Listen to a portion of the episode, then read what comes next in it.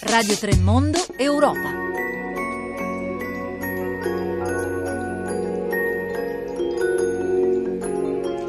Buongiorno da Anna Maria Giordano e benvenuti all'ascolto di Radio 3 Europa. Che cosa hanno in comune Victor Hugo e John Stuart Mill oppure Giuseppe Garibaldi e Fyodor Dostoevsky?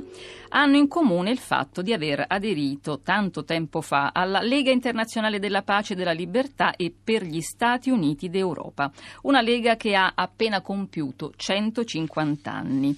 E dunque di questa storia, Stati Uniti d'Europa, una vecchia storia, abbiamo scritto sul sito, di questa vecchia storia parliamo oggi, allontanandoci un po' dalle cronache e dai racconti, resoconti di vertici, di incontri bilaterali, analisi di decisioni che non vengono prese o che non vengono rispettate dagli stati che pure le concordano, eh, ce ne andiamo lontano dall'attualità un po' seguendo, inseguendo le tracce di un ideale che ha appunto radici molto lontane, l'ideale eh, degli Stati Uniti d'Europa. Lo faremo anche andando a ravanare nella rete, sulle reti sociali. Do per questo buongiorno a Costanza Spocci. Buongiorno Anna Maria. Oggi vi consigliamo un hashtag che è Stati Uniti d'Europa.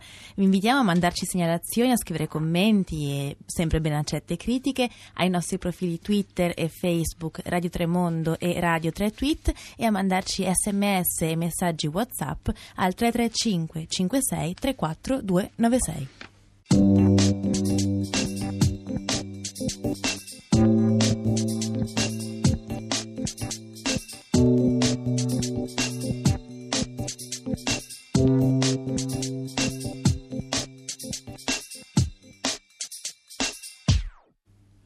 Dunque già nell'Ottocento c'era chi vagheggiava un'Europa unita e all'epoca anche con il sostegno eh, di quelle che possiamo definire elite della società europea, quegli intellettuali che abbiamo nominato, quegli attivisti come Garibaldi, riuscirono a fare molte cose, organizzarono convegni, lavorarono su questo tema, eh, lavorarono al tema della pace internazionale e della federazione europea. Diedero anche vita a una rivista che si chiamava proprio Gli Stati Uniti d'Europa. A Bruxelles nei giorni scorsi si è celebrato proprio quel congresso di Ginevra del 1867 in cui si per la prima volta il programma politico degli Stati Uniti d'Europa. A quel congresso c'è l'ospite al quale diamo il benvenuto e lo ringraziamo per essere venuto negli studi di Via Asiago, Francesco Gui, buongiorno. Buongiorno a voi. Francesco Gui è ordinario di storia all'Università La Sapienza e soprattutto eh, animatore a capo di una rete che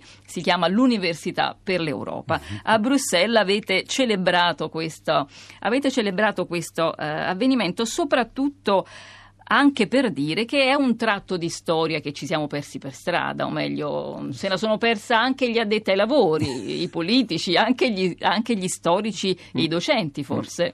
È un pochino sì, perché siamo commemorando, non so, Caporetto, stiamo commemorando la rivoluzione d'ottobre, però forse gli esiti di queste due cose sono stati un po' più disastrosi rispetto a quello che 50 anni prima era già stato intravisto come la soluzione più idonea senza ammazzare nessuno, senza fare e, e, e svilupparsi, progredire, eccetera. In fondo, se noi leggiamo le cose che scrivono allora, sembra di vedere oggi libero mercato, libera circolazione, eh, tutti i paesi paesi eh, con una Costituzione, repubblicani, suffragio universale, tutte cose che loro già dicevano come obiettivi perseguibili, non come cose insomma, del Quindi futuro. Eh. avevano visto da prima quello che poi sarebbe diventato la, la tessitura eh sì, diciamo, del eh sì. terreno Bisogna... politico europeo, della Costituzione europea. bisogna riconoscere che almeno vedevano eh, alla lontana non solo, ma si erano impegnati con un'organizzazione per raggiungere l'obiettivo. Certo, poi se ti trovi di fronte agli imperi che vogliono farsi la guerra non è così facile vincere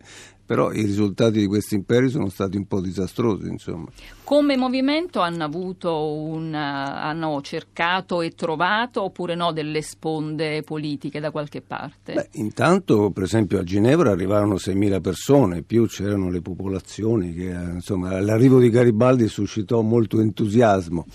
Poi se vogliamo se l'ha presa un po' col Papa e una parte della popolazione e poi eh, Garibaldi in qualche modo rappresentava anche la contraddizione perché poi disse scusate mi devo allontanare e venne a Mentana perché voleva Roma libera capite? Quindi è chiaro che non è tutto però ecco, eh, se presentiamo Garibaldi soltanto come un agitato, focoso nazionalista, non abbiamo capito niente, perché la sua cultura tra l'altro derivava da Saint-Simon, quindi al pensiero francese, e poi pensava che tutte le nazioni devono diventare libere.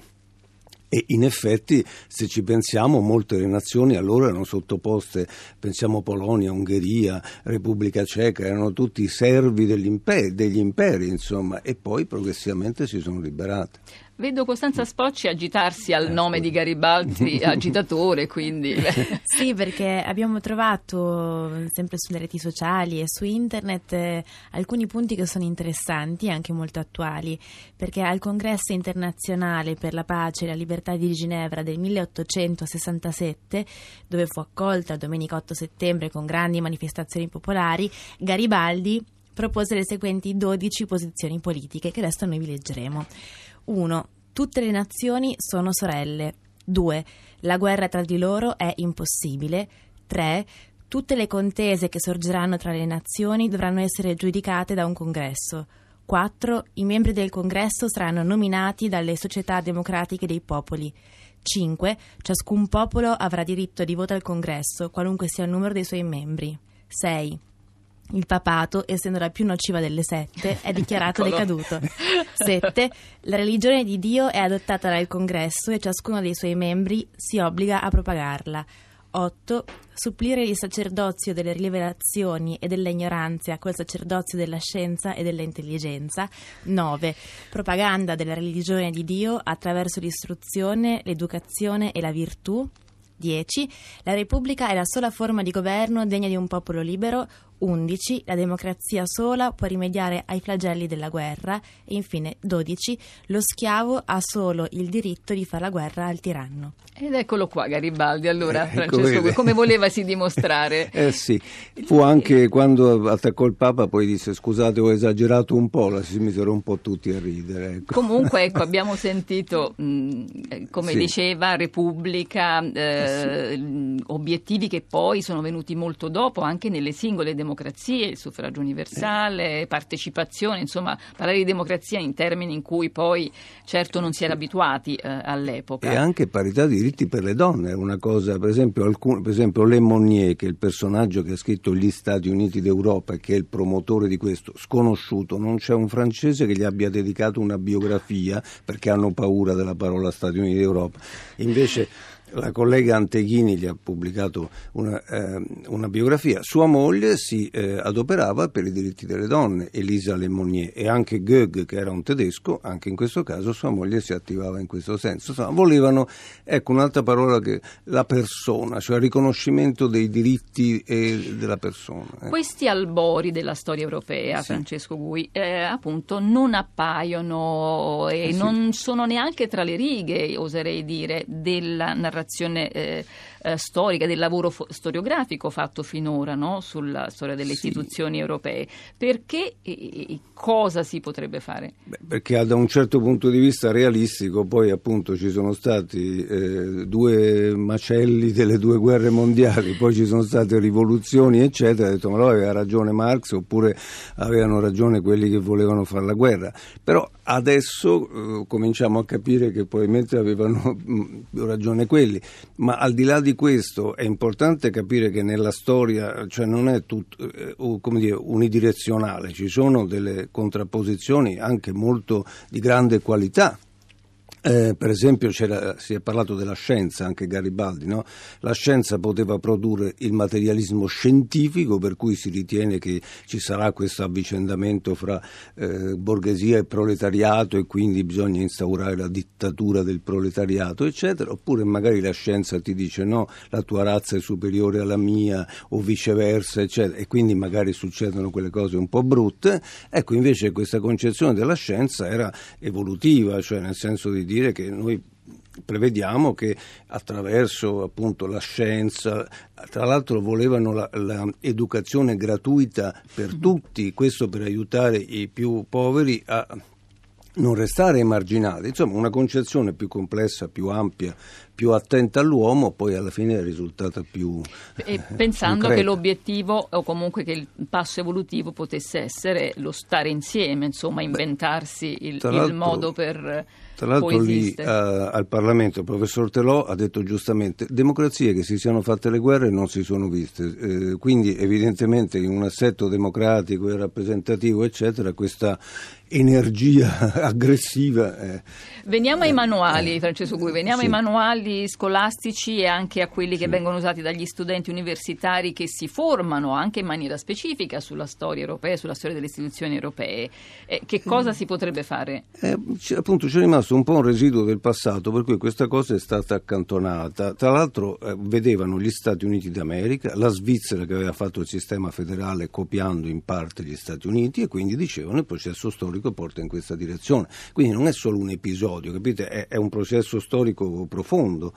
Ecco, purtroppo eh, rimane un po' trascurato perché dice al massimo è un episodio, no, è più che un episodio, è proprio una parte della... Tra l'altro gli intellettuali che hanno partecipato ho sostenuto, insomma, Carlo Cattaneo, appunto Victor Hugo, cioè l'abbiamo già citati, sono persone di alti... Cobden, cioè i teorizzatori del libero mercato, inglesi, francesi, italiani, tedeschi, eh, c'erano tutti, insomma, ecco, allora non esserne consapevoli e non essere consapevoli anche questo distacco magari fa la consapevolezza e poi l'andamento delle cose, della realtà.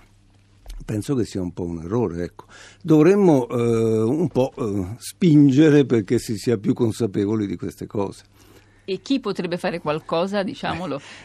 Con la rete ci siamo un po' anche attivati, eh, siamo andati anche dal Presidente della Repubblica per dire per esempio che i professori che vanno a insegnare nelle scuole, e in questo caso soprattutto dalle facoltà di lettere, abbiano fatto almeno un piccolo corso di storia dell'Unione Europea, non dico altro, o del diritto dell'Unione Europea, in modo che quando parlano i ragazzi sappiano, non so, eh, eh, Consiglio europeo, Consiglio dei ministri, dico per dire eh, la commissione, magari qualcuno I pensa che sia classici equivoci Ecco, sul... una sulle- commissione parlamentare, no, è una- un'altra cosa. eh.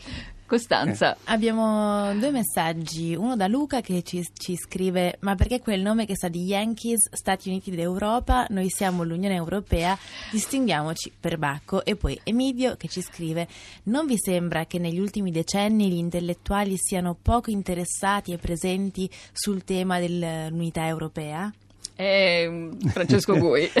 Ecco, vedete, eh, però Stati Uniti d'Europa richiama questa comunanza culturale che c'è anche con gli Stati Uniti d'America, cioè noi non vogliamo fare la puissance Europe che eh, comincia a fare, si allea con la Cina contro gli Stati Uniti, eccetera, eccetera. E dobbiamo ricordare agli americani che quella è la loro cultura, quella attuale, sovranista, è molto pericolosa, quindi eh, non, è, non è che si copia, ma è una concezione che unisce tutti coloro che credono nel federalismo, che è un- una soluzione istituzionale, ma è una cultura che sta dietro e che ha anche delle radici cristiane molto profonde in alcune delle sue componenti e unisce anche eh, culture diverse, ma su questi obiettivi.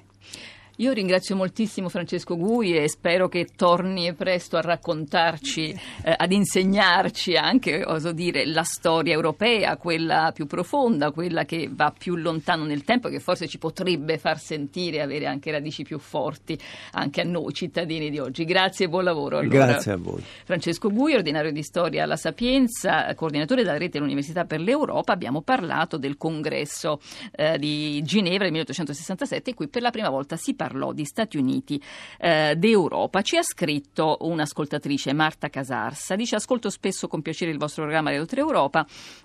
Leggo la stampa estera, eh, mi sono fatta l'opinione che è davvero arrivato il momento di fare qualcosa per difendere l'immagine di un'Europa molto, a mio parere, ingiustamente bistrattata. Allora, all'ascoltatrice eh, europeista che ringrazio, eh, diamo una notizia. Abbiamo parlato di una realtà che eh, si chiama Pulse Europe, eh, ne abbiamo parlato tempo fa, nata a Francoforte, ma riguarda tutte le città d'Europa. Domani manifestazione anche a Roma, sono solo cittadini europei, semplici cittadini europei che portano in piazza i simboli dell'Europa cercando di farli diventare un messaggio dei valori dell'Europa unita.